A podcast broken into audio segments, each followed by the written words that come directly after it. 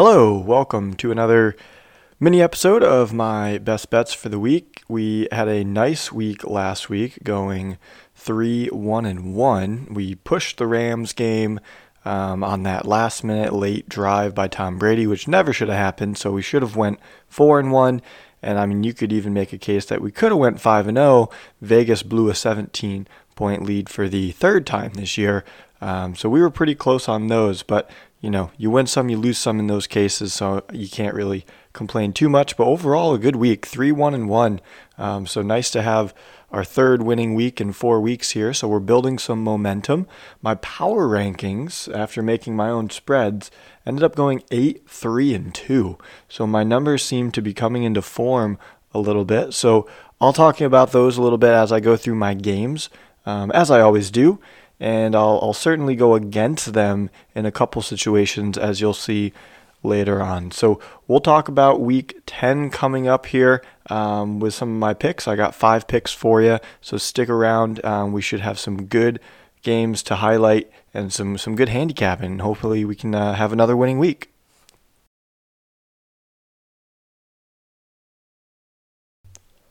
Okay, so let's um, start with the earliest game on Sunday, which is the 9:30 a.m. start because it is being played in Munich, Germany. The Seattle Seahawks and the Tampa Bay Buccaneers. So let's talk about the narrative of this game right now. Um, you know, Seattle is coming off of a big win against Arizona, division win, their fourth straight win. Tampa Bay getting back on the right track, going to Germany um, after their win against the Rams by three on that last second drive that I had just mentioned. So who do I like? I like the Seattle Seahawks at plus two and a half.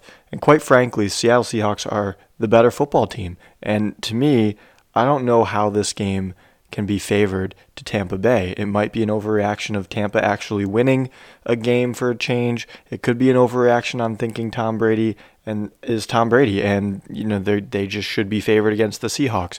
Could be an overreaction that the market hasn't adjusted to Seattle being a 6 and 3 football team and they're pretty darn good. So let's take a look at some trends here that kind of bode well for me on this. Pete Carroll playing in the East Coast is 25 15 and 3 against the spread. Now I know this is in Germany, so you're like, "Well, they've got that extra travel time. They're coming all the way from Seattle. That's got to be killer, right?"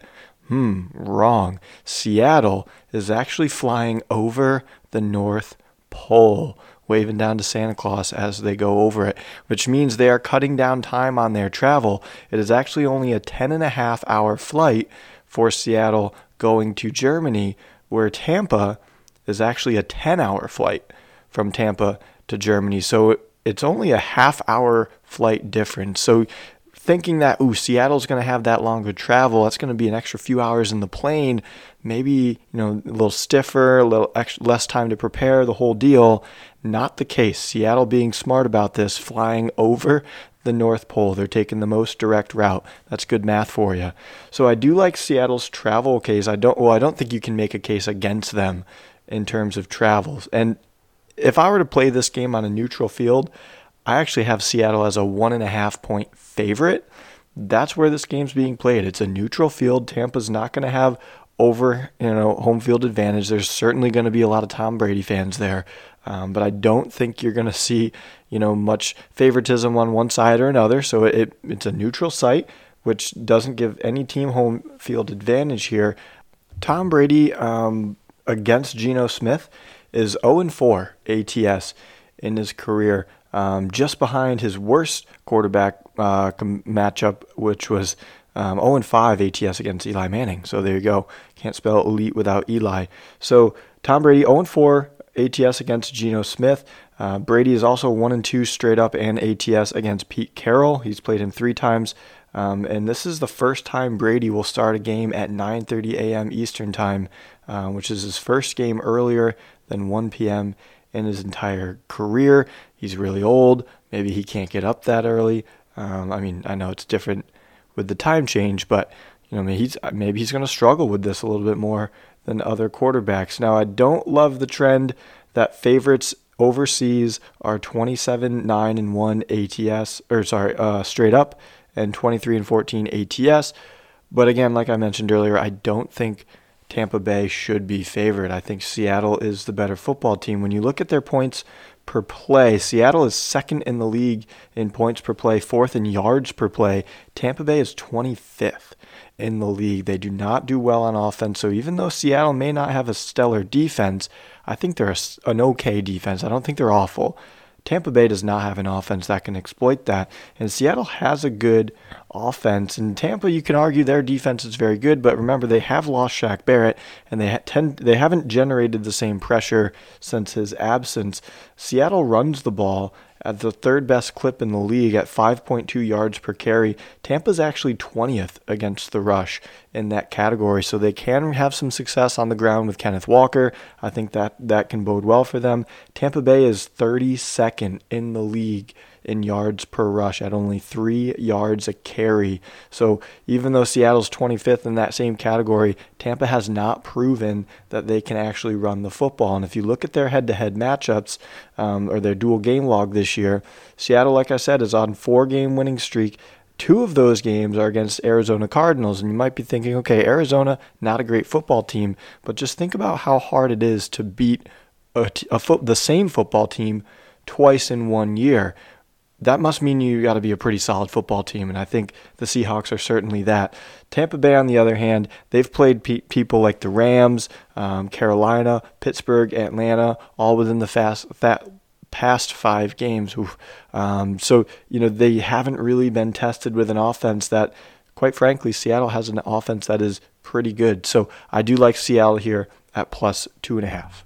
So for the next pick, we are going to the Buffalo Bills at minus three and a half at home against the Minnesota Vikings. And you might be thinking, well, Slash, hey, we don't know if Josh Allen's playing. That's okay. I still like the Buffalo Bills at minus three and a half, even if it's Case Keenum playing quarterback. I think last week against the Jets, you know, that was a, a kind of a ideal letdown spot for them. Look at the games they played before the Jets. They played at Baltimore, uh, at home against Pittsburgh, at Kansas City, at home against Green Bay. Those are four tough games, tough teams. Regardless, you know, throw the records out the window. Those are you know intense teams. They're high-strung games. Um, you know they have played a, a, pretty good stretch of football. And last week, you know, Josh Allen he made some mistakes, and but the Bills overall were competitive. You know they certainly should have or could have won that football game. Um, you know, and give the Jets some credit. But the Buffalo Bills, you know, I think they might be on a little bit of a downgrade here because of their performance last week against the Jets. The Vikings, on the other hand, they're 7 and 1. That's a good football team. But if you're telling me you were impressed by their 20 to 17 comeback win over Washington, then you're out of your mind. You know, quite frankly, I don't think this Minnesota Viking team, as I mentioned last week, I don't think that they are, you know, worthy of a 7 and 1 record. Sure, maybe five and four or four and five in that 500 ish range. I don't think they're a seven and one football team. So I think this line is slightly inflated because of that. And again, I mentioned it last week because we did bet on Washington last week against the Vikings, which did win. Um, if you bet it at three and a half when you know we kind of released this podcast, I think it did end up moving to three, so you might have pushed. Um, you know they're they haven't really proven themselves on the road, um, and you know you could even argue that they didn't do that this past weekend against Washington, and now they have to go into one of the most hostile environments in the NFL in Buffalo and try to win a football game there. That's going to be a tall task, I believe. So I like Buffalo at home, and even if even if Case Keenum plays, right? Case Keenum started two games last year as a backup with the Browns. He won both of them. He beat the Denver Broncos and he beat the Cincinnati Bengals in January in the midst of their end of the season run. They beat the Bengals by five at home, and of course, Keenum will be home here as well. Keenum is a, a, very capable backup, and all he needs to do is not make mistakes. They have an excellent team around him, and as long as they can do that, I don't see how they can lose this football game, even if it's uh, Case Keenum starting. There's no way I, I, I can't see the Bills losing back to back games. They're too good. They're too talented. This is a perfect spot for them. Coming off a bad game, they're going to rebound back home. And I think that's key. So I really like Buffalo here. And if we can get them at three and a half and Josh Allen does end up playing, I mean, how much do we love that number, right? Three and a half with Josh Allen playing.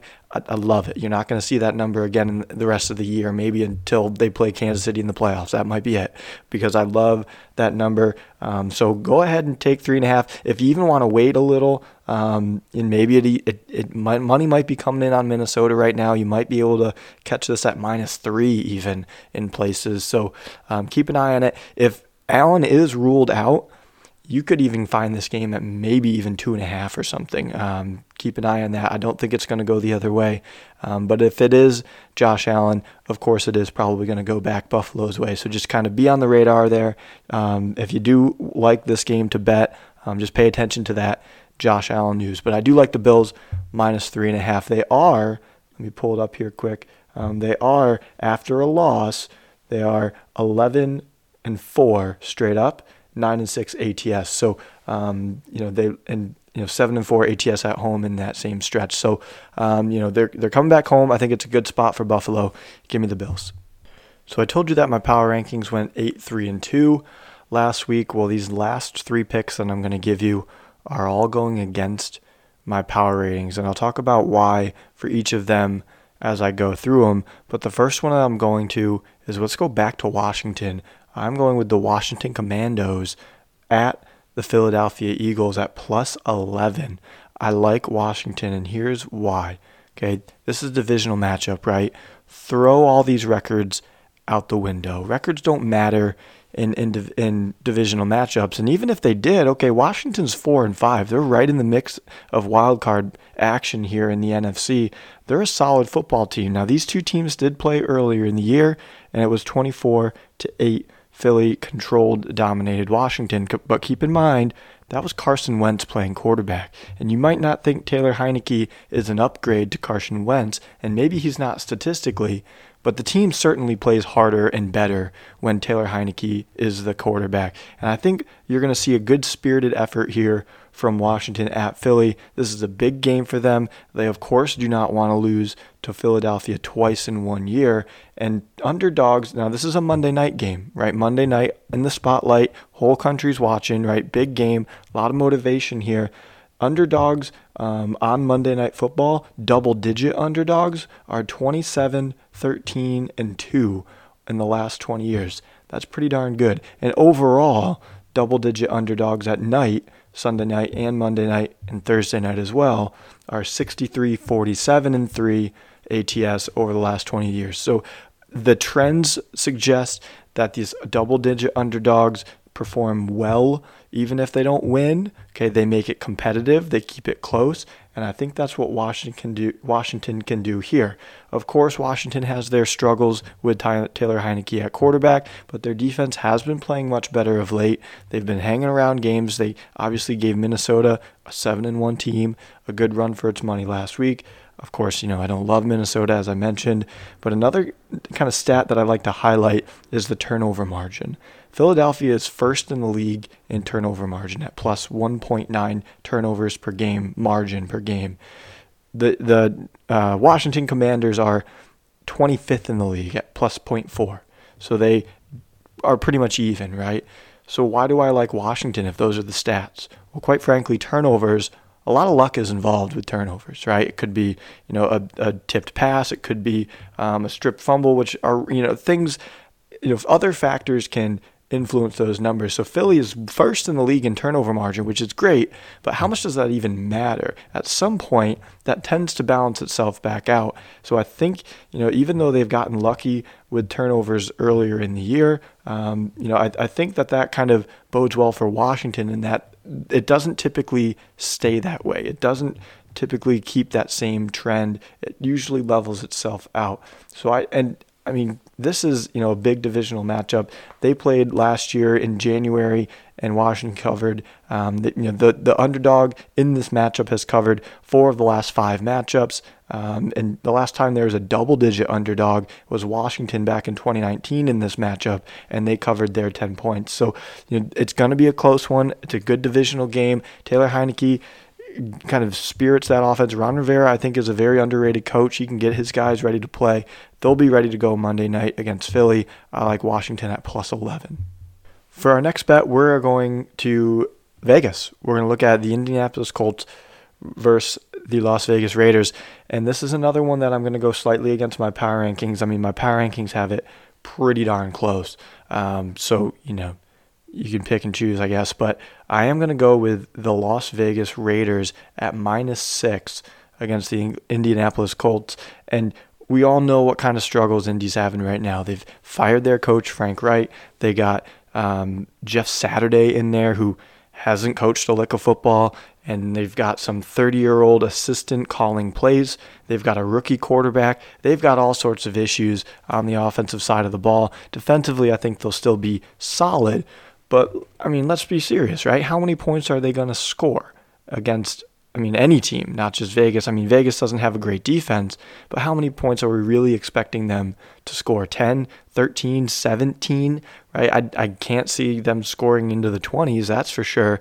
And what Vegas has been able to do is they have been able to have 17 point leads four different times this year.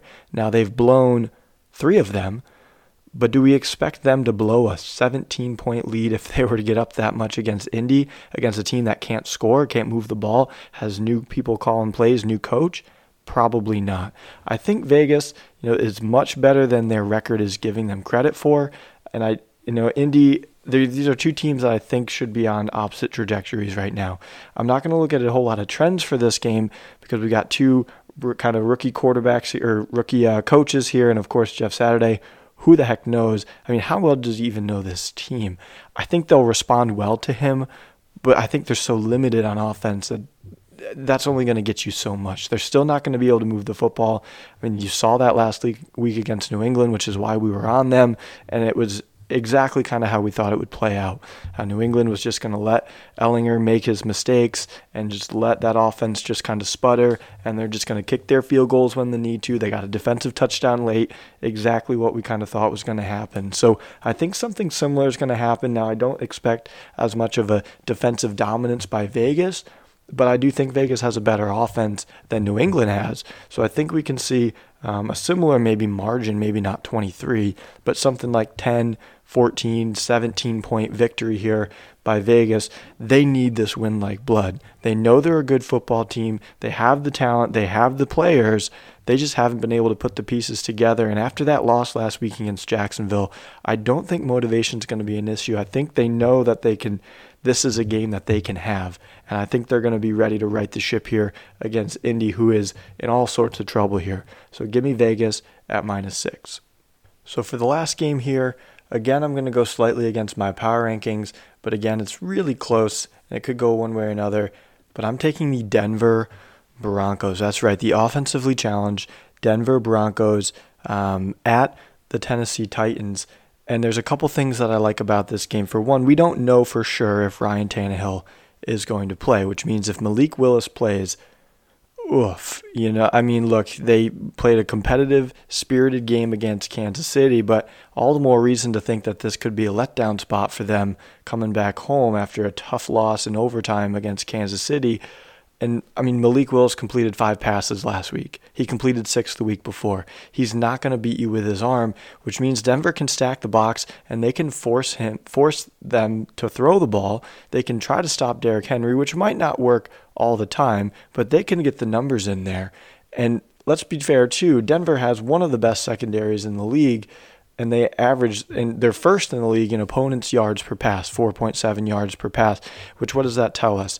That tells us that they cover downfield and they force quarterbacks to check it down. That's what that means. So in my mind right that's what they're going to do. They're going to be able to shut down these receivers which they don't have a number one arguably a number two receiver on their roster. So they're going to easily be able to man up these receivers, which gives them seven in the box, eight in the box, and they're going to be able to stuff the run and force Malik Willis to beat him with his arm, which he's not going to be able to do. Now, Denver has struggled offensively, right? There's no arguing that they have looked poor offensively, but they have, believe it or not, they've been on a little bit of a better trend with that win against Jacksonville, um, which I think they saw some things in that game which were able to work, and then they did have a bye week. Road teams off of a bye are very successful, particularly road dogs off of a bye. So I like the spot here for Denver. Russell Wilson is 33, 18, and 2 in his career as an underdog, um, including 3 and 1 as an underdog with the Broncos. So even though the Broncos hasn't haven't performed well, they're actually 3 and 1 ATS um, this year with Wilson at quarterback. Um, so I, I like the spot here. They're a road team off of the bye. Uh, I, I think it's a good spot for them. They can kind of work out some of those kinks, get some things fixed. And I'm just not so sure about Tennessee, how they're going to react after this game against Kansas City. Mike Vrabel is only 18 and 22 against the spread as a favorite, which they are favorites here. And if Malik Willis is quarterback, that's not a good spot. If Tannehill plays quarterback, well, he is dealing with an ankle injury, and we all injury, and we all know that Tannehill gets a lot of his big plays off of being able to move around in the pocket, right? Do some bootlegs, things like that. I'm not sure how mobile he's going to be able to be if he's got a bum ankle, right? So they might be a little bit restricted on what they can do with Tannehill. And like I mentioned, they don't have any good receivers. So they're not really going to be able to create separation from Patrick Surtain and the others. So I really think that this is a good spot for Denver. Even though they haven't looked good, they've looked ugly. Everybody likes to fade them because they, they just haven't met expectations. We sort of thought in the beginning of the year that um, Nathaniel's Hackett offense would take about half of a year to really kind of start clicking, and maybe the bye week was what they needed. So I wouldn't be surprised if Denver comes out with with some new wrinkles and, and some things that are working a little bit more efficiently against a, a team that is a very good football team. Don't get me wrong, but I don't like the spot after coming off of a, a overtime loss on the road, coming home shorter rest because that was a Sunday night game. Broncos had the bye week. You know, I, I think this is a good spot for Denver and a bad spot for Tennessee. So I like the Broncos at plus two and a half. All right, so that does it for this week's picks. I'll recap them here quickly. I went with uh, the Washington Commanders at plus 11. We went with the Vegas Raiders at minus 6. We went with the Buffalo Bills at minus 3.5. We went with the Denver Broncos at plus 2.5. And we went with the Seattle Seahawks at plus 2.5. So those were the five best bets of the game or of the week. So those are the ones that I'll put up on the website. Um, you know, if you want more information, okay, go to draftdaysports.com. The power rankings are up there. You can see those picks and spread the word, right? If, if you're making these picks and if you're like me where you share all your bets with all your buddies and, and let you know what you're playing and you guys are, are glued to the TV on Sundays and trying to, you know, playing your bets and doing live betting and whatever, right? Get them to draftdaysports.com. Get our bets out there, you know, help each other out, uh, spread the word, right? And hopefully we can get you guys some more winners. Again, we're three out of four weeks here. We had winning weeks, so looking to build off of that. If we can keep getting winning weeks, right, that's going to be a good thing. So um, enjoy the games this weekend. We've got Arizona or Atlanta and Carolina tonight should be an interesting one. Uh, we're probably going to stay away from that game with the spread and the total, but we might sprinkle a few props in there. I haven't looked at the game too much yet, but uh, you know, I, I, it's too close to call. I think those teams are too evenly matched. Uh, Carolina, a big revenge spot for them after that devastating loss a few weeks ago. So I don't feel comfortable playing a side in this one, um, and I don't feel comfortable on them either scoring points or stopping each other. So who knows? Um, but uh, enjoy the games this weekend, and uh, we'll be back next week with some more best bets.